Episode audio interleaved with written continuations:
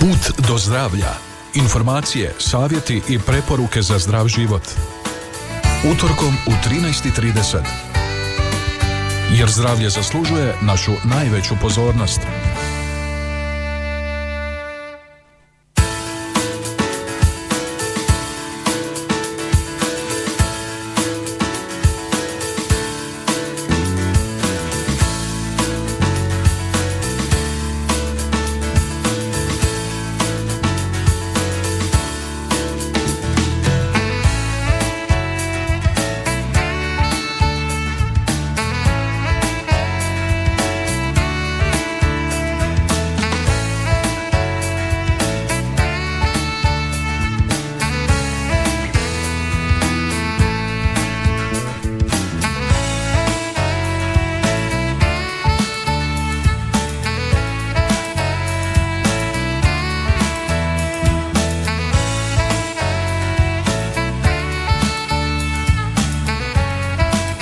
Poštovani slušatelji, lijepan pozdrav na početku još jednoga puta do zdravlja koji danas donosi aktualne teme iz svijeta zdravlja.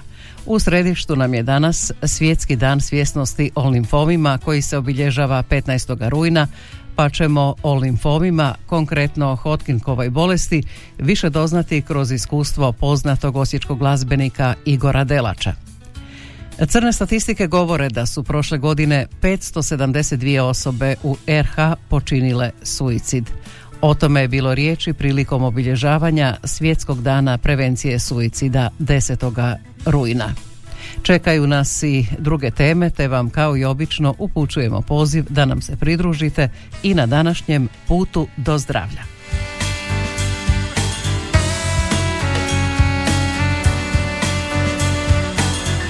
Put do zdravlja. Pagan je ovaj svijet, kada me dodirne jedan pogled tvoj i muci najgoroj lice umije. Spremam se za te, a slomljena mi krila, znam tvoja jaka su, da nose oboje, njima dušu si moju pokrila. Budiš me kao svjetlo mrak, uz tebe letjeti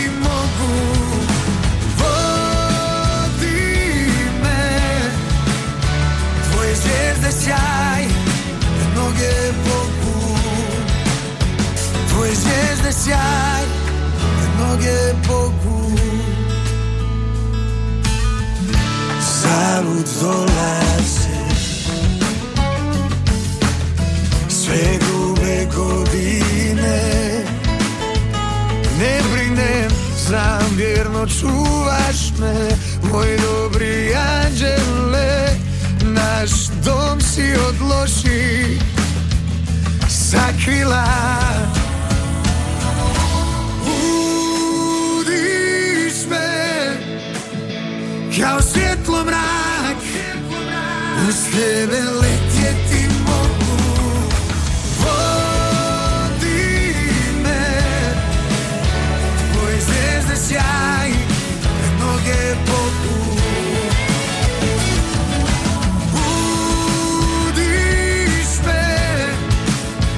Kao svjetlo mrak, uz tebe letjeti mogu. Vodi me, tvoje zvijezde sjaj, noge poku. Budiš me kao svjetlo mrak, uz tebe letjeti mogu. Vodi me,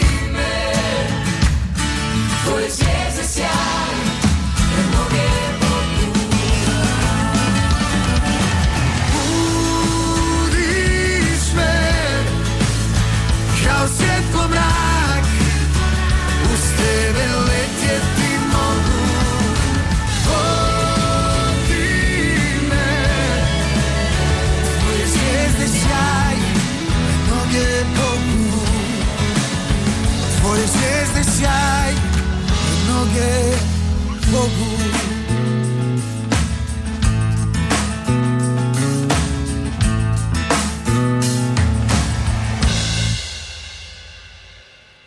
Aktualno.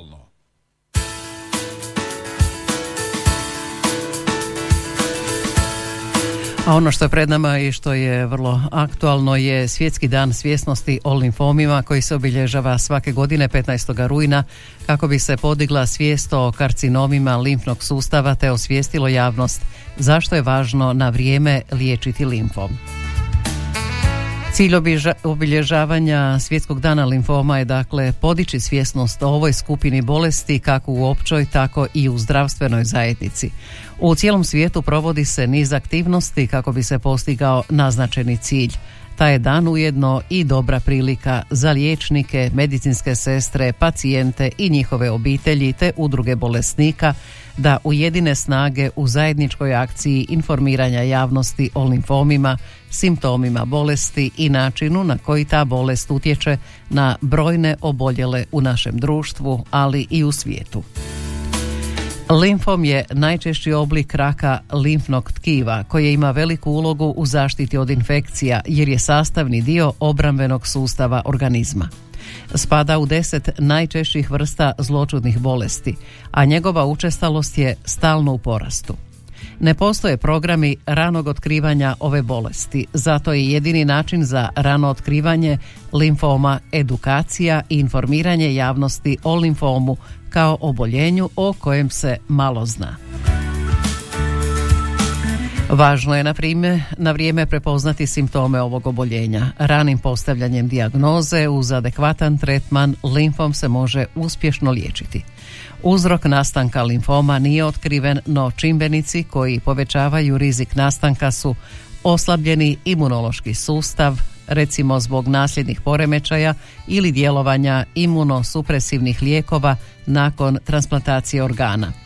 Zatim neke infekcije poput virusa H I V-a te izloženost onečišćenju u okolišu, na primjer pesticidima.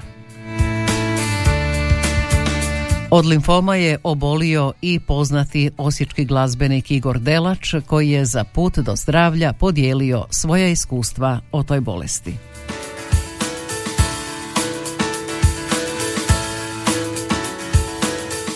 U devetom mjesecu dvije tisuće devetnaeste. godine sam primijetio zapravo da, da iznimno ovaj, sam učestalo kašljao, jel? I ovaj, međutim nisam pušač i tako nisam osjećao nikakve simptome prehlade, ovaj, to mi je bilo onako malo čudno i otišao sam kod svoje liječnice, opće prakse, obiteljske medicine, jel? Kad sam izvadio krv, vidjelo se da je C R P, dakle to je onaj pokus nalaz, jel, koji, koji upućuje na nekakvu upalu u organizmu, jel? Mm-hmm. Bija, ne znam, preko, preko sto, čini mi se, ovaj, a normalno da bude nekih pet, šest vrijednosti, jel, tog, tog mm-hmm. C R P-a, jel? I ovaj, to je ukazivalo na nekakvu upalu u organizmu. Počeli smo sa antibioticima, jedan, drugi, treći, ništa nije pomoglo i tamo ovaj, kad smo zapravo vidjeli da, da više doktorica opće prakse nema tu što tražiti, što se reklo, jel, ona me uputila prvo na zarazni, da vidimo što se tamo događa. Bio sam tamo, to već bio deseti mjesec, kraj, neka dva tjedna sam zapravo iša, išao već na infuziju i tako dalje, međutim opet, opet ništa se nije, nije događalo. Upočivala na nekakvu dječju bolest, ja se točno ne mogu ni sjetiti koja je. Uglavnom, uh, liječnici su rekli da to nije u nadležnosti njihove i uputili su me na plućni odjel, sumnjeći na sarkoidozu, to je nekakva bolest autoimuna, jel, koja mm-hmm. od, od nikud dođe i uh, tako se i vrati, onako uglavnom neizlječiva, jel, i rekao je na Indiju vrak da je baš to mene zapalo, jel, uh, i tu su krenuli već simptomi, znači znojenje preko noći, uh, lagana temperatura i nekakve uh, kao ranice na tijelu, krasne nekakve sam počeo dobivati, jel? No, međutim, kad je popio uh, nekako, uh, uh, mislim da je to bio Voltaren, da, mene bi se to smirilo, jel? Tako da to onako dosta meni izgledalo bezazleno, jel? Mm-hmm. I tako je vrijeme prolazilo, došao sam ja tu, ovaj, držali smo to pod kontrolom, to je rekla liječnica ovaj, na pulmologiji, jel? Da, da to bude sve ok. I tad je došla korona, jel, to je već, već dolazimo do tamo do trećeg mjeseca i u bolnicu se više ne može, jel, korona je napala sa svih strana i ovaj, ja sam bio u kontaktu sa doktoricom preko telefona i ona me ona pitala da li sam primijetio nekakva, nekakve kvrge mm-hmm. ili tako nekakva zadebljanja negdje na, na tijelo, jel? Kažem ne, i sve do jednog dok, dok nisam zapravo spazio na lijevoj strani vrata a, mi je izašla kvrga koja me zapravo na neki način ispasila, to sam mogu reći. I onda sam, ovaj, odmah je doktorica rekla, ja sam tu njoj javio, rekla odmah na citologiju, uputnica i ovaj, ustanovili su tragove Hodgkina, dakle Hodgkin, uh-huh. kako se to piše, ja gledam dijagnozu, nemam pojma o čemu se radi, da li je to neki instrument za svirku, tako mi je to zvučalo, ali i ovaj, imao sam šta vidjeti, ono na Google normalno, jel, svi smo mi tome skloni, da odmah vidimo o čemu se radi i ono, tumor koji je zapravo tumor limfoma, jel, koji nije Uh, nema dobročuna, dakle svi su zločudni i ono, preživljavanje do tri godine se, no, mm-hmm. šok, supruga i ja smo se samo pogledali i ovaj, to smo mi zajedno otkrili, ovaj, čeri nismo ni htjeli odmah u startu govoriti čo, čo, i šire, širom, ajmo reći krugu mm-hmm. rodine prijatelja, ali to smo nekako sami ovaj, htjeli prebroditi taj prvi šok. Ovaj, međutim, brzo smo se posložili i šta je tu je, evo vidimo, odmah sam dobio da uputnicu da se javim u ambulantu za, za hematologiju, jel, u Osječke kliničke bolnice i došao sam tamo, ne znači šta je hematologija, i sad stvarno imao veze s tim, jel, do tada i na, na vratima piše doktorica Petričević, jel, Sinčić Petričević, pa rekao da ne, ovaj, čekam, došao sam po žene i taj je zapravo kontakt je meni bio na neki način odredio, da nekako kažem sudbine. Ja sam uh, konačno sam ostio nekakav spokoj. Uh, žena mi je toliko uljevala povjerenje, nekakvu sigurnost. E, tako da ja u, u samom startu, od tada pa nadalje uopće nisam sumnjao u, u ishod moje, moje borbe sa, sa bolešću. Taj prvi kontakt je bio meni fenomenalan. Jel? I uglavnom žena je to vrlo, ja volim tako da mi se kaže što je, nije nikakvih upakivanja, nikakve ruže i tako dalje, ovaj, mašnice nekako na tome, čujte, tako je tako stvar, idemo u borbu, e, to je, e, treba samo otići još na kontrolni onaj P C T, ovaj, odraditi da se vidi točno koji je stadij bolesti, da bi se točno tvrdilo što je, ovaj, ali imao sam da, da ona već tad znala kad je mene vidjela ovaj, i spitala točno što se čas se radi, jel? Tako, uh-huh, to je uh-huh. odlično vlada, fenomenalno vlada materijal, tako da je to, mislim da je to ključno kod svakog pacijenta. Pa evo, ako to moje iskustvo može nekom pomoći, to povjerenje liječnika je strahovito važno. Da bi dalje, i prvi preduvjet da bi dalje mogao uh, se posvetiti toj borbi. Jel? Uh-huh. I ništa, evo, ustanovilo se da je to zapravo Hodgkin, uh, nodularna skleroza, tako se zove, četvrti stadij, dakle najgori mogući. Uh-huh. Hodgkin limfom, dakle ima, postoji non-Hodgkin i Hodgkin, u ovom slučaju je Hodgkin, jel? Znači to je bio neki kraj, kraj petog mjeseca i trećeg, šestog sam već bio na prvom ciklusu kemoterapije, jel? Protokol koji je bio dogovoren nekih šest ciklusa da se svaka tri tjedna odradi, jel? I tako da sam, evo, dakle prvi je bio trećeg, šestog, zadnji jedanaestog jedanaestog dvije tisuće dvadesete. godine. Mm-hmm. Uz koronu i sve to skupa, evo imao sam i tu ludu sreću da nisam zakrčio koronu, ko zna kako bi to opet iskod bio. Tako da treba uh, imati dosta i sreće, ali mislim da je ključno, to je meni liječnica rekla, uh, ja vas ne mogu liječiti ako vi to nećete, jel, ako mm-hmm. vi to ne prihvaćate. Dakle, mislim da je čak to i do sedamdeset posto nekakva pozitivan, ovaj, pozitivna vibra, pozitivno razmišljanje i to je, mislim da je ključno u toj, u toj cijele priči. Jedno od bitnih komponenta, ako ne i najbitnije. Život s limfomom može pacijenta staviti u stanje nesigurnosti, sumnje i zapitanosti nad sobom i vlastitim snagama. Zato je važno u pacijentu potaknuti samopouzdanje, a naš sugovornik Igor Delač potvrđuje važnost pozitivnog stava, optimizma i prihvaćanja borbe protiv zloćudne bolesti. Pa ja ne mislim, ja, dobro, ja sam inače takva osoba, jel, ono, gledao sam šta za mene uvijek čaša, ono što kaže, uvijek je polupuna, nikad nije poluprazna, mm-hmm. ja to tako gledam na svijet, inače to mi je ovaj, pomoglo i ovdje, jel? Ali mislim da se čovjek treba, treba naći ono, nekakav motiv, ja sam, pa jednostavno imam obitelj, imam za, za što živjeti, imam uh, još, još su i godine predavnom u glazbi mogu, mogu još puno toga dati, ali u tim uh-huh. nekim godinama sam ono, a dovoljno sam opet zreo da, da mogu ovaj, biti zahvalan onome što sam postigao do tada, jel? Tako da ovaj, jednostavno uh, ja sam si to postao na način da sam, ono, zamišljao, sad ćeš ti vidjeti Hodgkine, idemo u ring, pa dok ja tebe ne dobijem sad na nokaut nećemo izlaziti iz ringa, tako je bilo. jedanaestog jedanaestog je bila zemlja, znači ta kemoterapija, i u dvanaestom mjesecu je proglašena remisija bolesti. Jel? Kaže se, ne, ne govori se o izlječenju, sve do pet godina remisije, jel? Sad će biti dvije godine.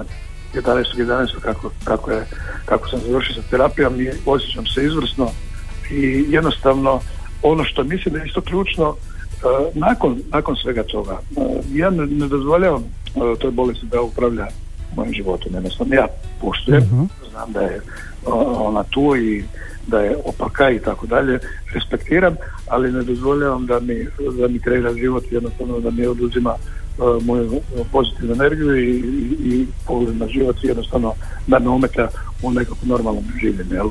Eto, i, i on, da pače, mene je čak i ta bolest, kad moram tako reći, neke stvari postavila na, na pozitivno, možda, možda da sam sam bio osuđen na to, ne bi možda nikad došao do nekakvih rješenja, jel, koje bi zapravo bolest sama po sebi automatizmom uh, stavila, jel, tako da, poz, uredila je neke odnose među ljudima, među, među situacijama, među stvarima i tako dalje. Koliko se vaš život sada razlikuje u odnosu na život prije oboljenja?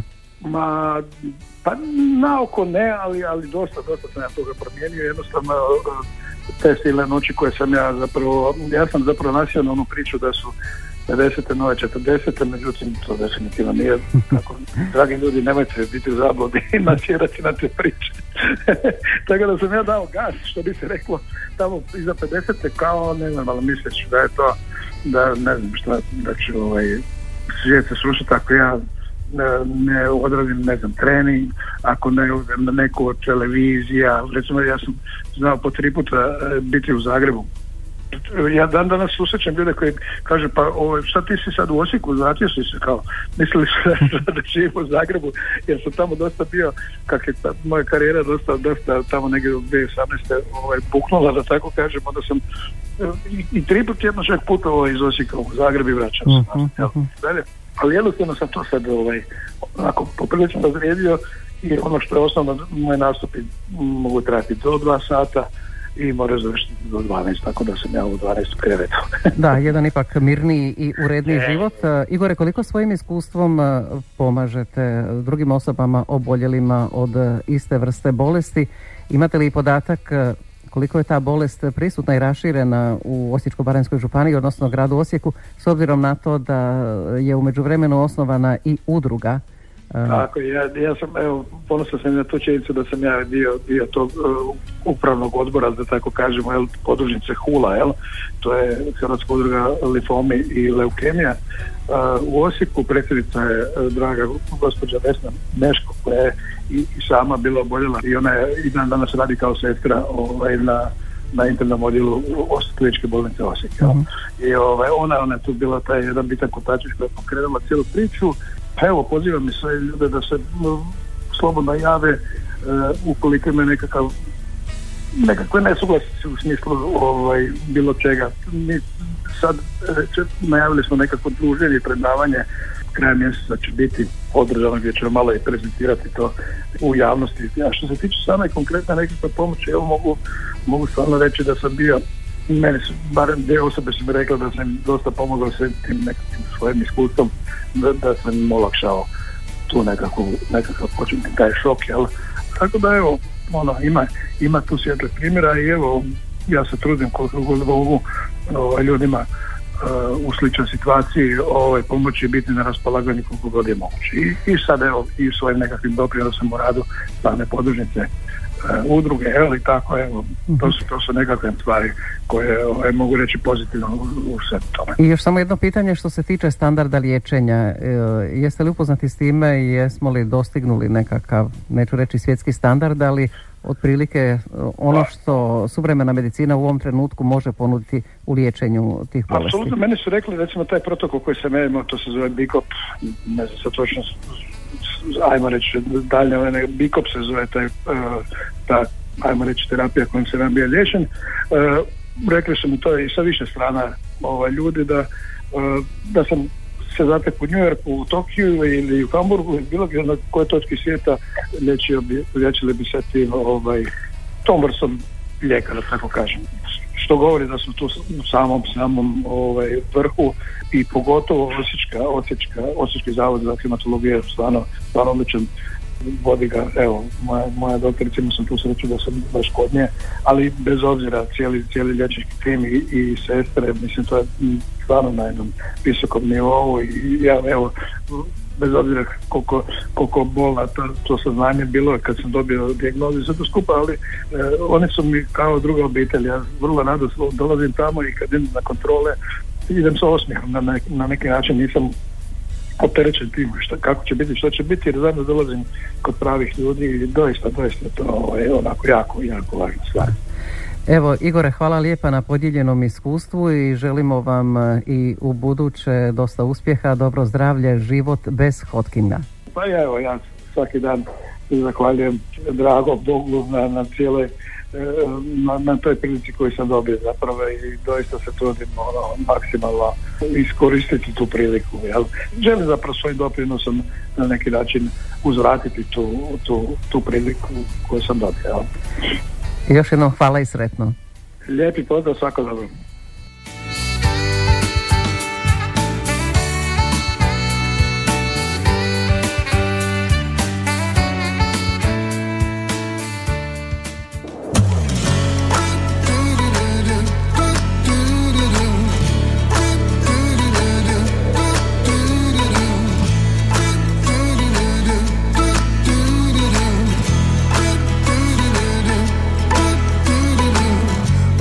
Zašto baš ja, zar to je moja sudbina? Ugrize kad ne treba, gura do ruba ponora. Između jave i sna, gdje svaki korak vodi ravno do dna. Ne gubim nadu ni glas, jer sve dok dišem ja ću pjeva za vas.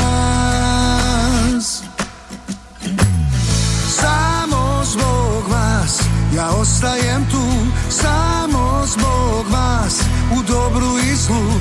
Vi ste moja snaga, moje tajno oružje.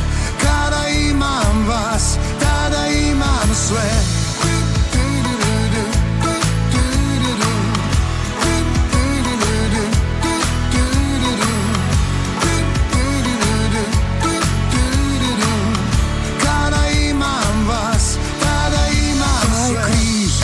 Nosim ga ja, nek bude moja pokora. Daleko od očaja, duša se nije slomila. Između jave i sna, gdje svaki korak vodi ravno do dna. Ne gubim nadu ni glas, jer sve dok dišem ja ću pjevat za vas.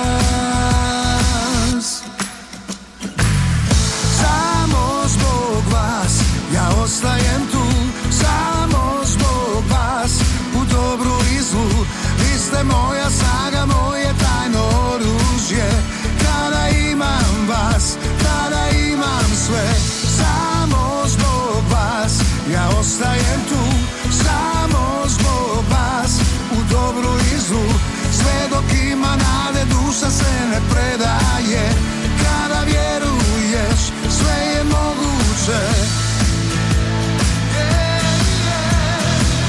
Zato se nemoj bojati, ništa nas neće slomiti. Sve dok imamo za koga živjeti.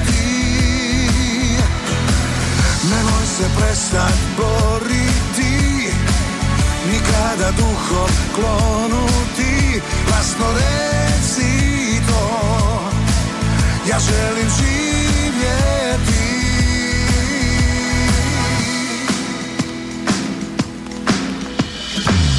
Samo zbog vas ja ostajem tu, samo zbog vas u dobru i zlu. Vi ste moja snaga, moje tajno oružje. Kada imam vas, tada imam sve. Samo zbog vas ja ostajem tu, samo zbog vas u dobru i zlu. Sve dok ima nade, duša se ne predaje. Kada vjeruješ, sve je moguće.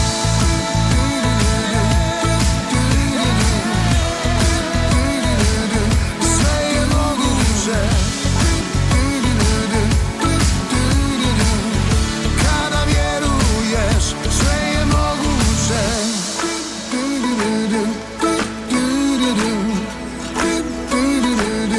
Kada vjeruješ, kada vjeruješ, sve je moguće. Put do zdravlja. Informacije, savjeti i preporuke za zdrav život. Idemo dalje prema kraju naše današnje emisije. Nakratko ćemo se zadržati i na koronavirusu. Uz napomenu da je u protekla dvadeset četiri sata u Osječko-baranjskoj županiji obrađeno dvjesto osamdeset sedam uzoraka, pozitivno je pedeset devet nalaza, a hospitalizirano trideset dvije osobe. Ono što želimo naglasiti u nastavku je da prema pisanju medija napokon se, kažu, zna koliko traje zaraznost koronavirusom i evo što to znači za samoizolaciju i vrijedi li za sve varijante virusa. Ljudi s blagim covidom vjero, vjerojatno su zarazni pet dana, pokazali su rezultati nove studije koju su proveli znanstvenici s londonskog Imperial College-a. Prvo je to istraživanje koje otkriva koliko traje zaraznost nakon zaraze pojedinca koronavirusom u zajednici. Studija upućuje na to da je tek svaka peta osoba bila zarazna prije nego što joj se počeli javljati simptomi. U dvije trećine slučajeva pacijenti su bili zarazni i peti dan nakon pojave simptoma, a u četvrtini slučajeva i nakon sedam dana. Kada je dakle moguće prekinuti samoizolaciju? Zaraženi su praćeni detaljnim dnevnim testovima kako bi se otkrilo koliko virusa odašilju u svoju okolinu. Rezultati su pokazali da kućni testovi ne detektiraju pouzdano početak zaraze, ali se mogu sigurno koristiti za skraćivanje samoizolacije. Znanstvenici preporučuju da se oboljeli od covida izoliraju pet dana nakon pojave simptoma i nakon toga se počnu testirati od šestog dana. Kažu da je samoizolaciju sigurno prekinuti ako su testovi negativni dva dana zaredom. Oni koji su i dalje pozitivni na virus, izolaciju mogu prekinuti tek deset dana od pojave simptoma. Znanstvenici vjeruju da je to primjenjivo za sve varijante koronavirusa.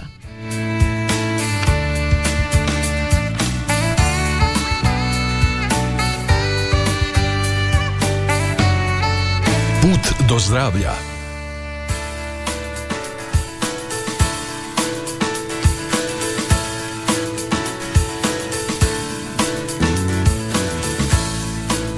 Idemo dalje, još jedna tema. Svjetski dan prevencije suicida desetog rujna obilježava se diljem svijeta radi podizanja svijesti u javnosti o sve većem problemu suicida među stanovništvom. Godišnje u svijetu samoubojstvo počini gotovo milijun ljudi, a brojka se svake godine povećava. U Republici Hrvatskoj počinile su suicid petsto sedamdeset dvije osobe tijekom prošle godine. Iz tog razloga jasno je da je važno govoriti o prevenciji samoubojstava iako je svjetski dan prošao desetog rujna. Naime, prema podacima Ministarstva unutarnjih poslova, žene su počinile sto dvadeset pet suicida, a muškarci četiristo četrdeset sedam, to jest otprilike tri i pol puta veći broj. U dobnoj skupini nula do osamnaest godina djeca bilo je sedam izvršenih suicida i ukupno čak sedamdeset pokušaja samoubojstava. Od svih dobnih skupina najviše su suicida počinile osobe iznad šezdeset pet godina. Njih čak dvjesto dvadeset pet oduzelo je sebi život, što predstavlja trideset devet zarez tri posto od ukupnog broja suicida u Republici Hrvatskoj. Od svih policijskih uprava daleko je najveći broj izvršenih samoubojstava zabilježila Policijska uprava Zagrebačka, njih sto šesnaest. Dok drugo mjesto zauzima Policijska uprava Osječko-baranjska s pedeset dva izvršena samoubojstva, čime je prestigla P U Splitsko-dalmatinsku, koja je godinu dana ranije držala drugo mjesto. Izvor je M U P, odnosno statistički pregled temeljnih sigurnosnih pokazatelja i rezultata rada u dvije tisuće dvadeset prvoj. godini. Stoga udruga Životna linija zalaže se za širenje svijesti o potrebi pojačane prevencije suicida u Republici Hrvatskoj. Djeluje na volonterskoj osnovi i pruža podršku suicidalnim i depresivnim osobama. Svi koji trebaju pomoć stoga se mogu obratiti na mail adresu udruge pomoc at pomoc točka h r. Volonteri se udruzi mogu pridružiti slanjem poruka na info at životnalinija točka h r. Dakle, podaci o broju samoubojstava u dvije tisuće dvadeset prvoj. godini su poražavajući. Stoga je i stavljen naglasak na obilježavanje Svjetskog dana prevencije samoubojstava, koji je obilježen desetog rujna.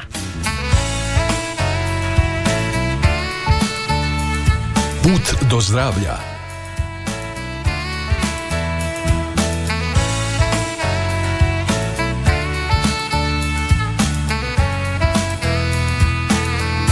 I najava još jednog događaja. Naime, Udruga za psihosocijalne potrebe Amadeja u Đakovu organizira okrugli stol na temu razvoj socijalnih usluga za starije, osamljene i oboljele od demencije na području Đakova i Đakovštine. Program je, ovaj okrugli stol uklopljen je u program obilježavanja Svjetskog dana Alzheimerove bolesti, a okrugli stol će se održati u ponedjeljak, dakle u sedamnaest sati u prostoru udruge Amadeja.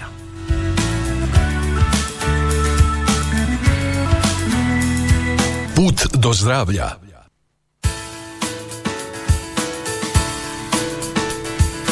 I nakon malo više od pola sata druženja, dragi naši, došli smo do kraja današnjega Puta do zdravlja. Obradili smo nekoliko aktualnih tema. Nadam se da ste pronašli nešto za sebe i da ste iz pojedinih e, izvukli i eventualno potrebno iskustvo. Sve što možemo reći na kraju je zaželjeti vam lijep, ugodan i zdrav tjedan koji je pred nama i pozvati vas da nam se ponovno pridružite na Putu do zdravlja idućega utorka u isto vrijeme, dakle u trinaest sati i trideset minuta. Do tada svima pozdrav.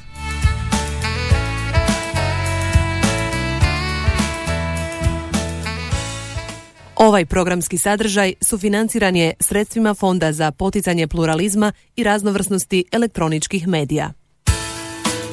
Slušali ste emisiju Put do zdravlja. Informacije, savjeti i preporuke za zdrav život. Jer zdravlje zaslužuje našu najveću pozornost.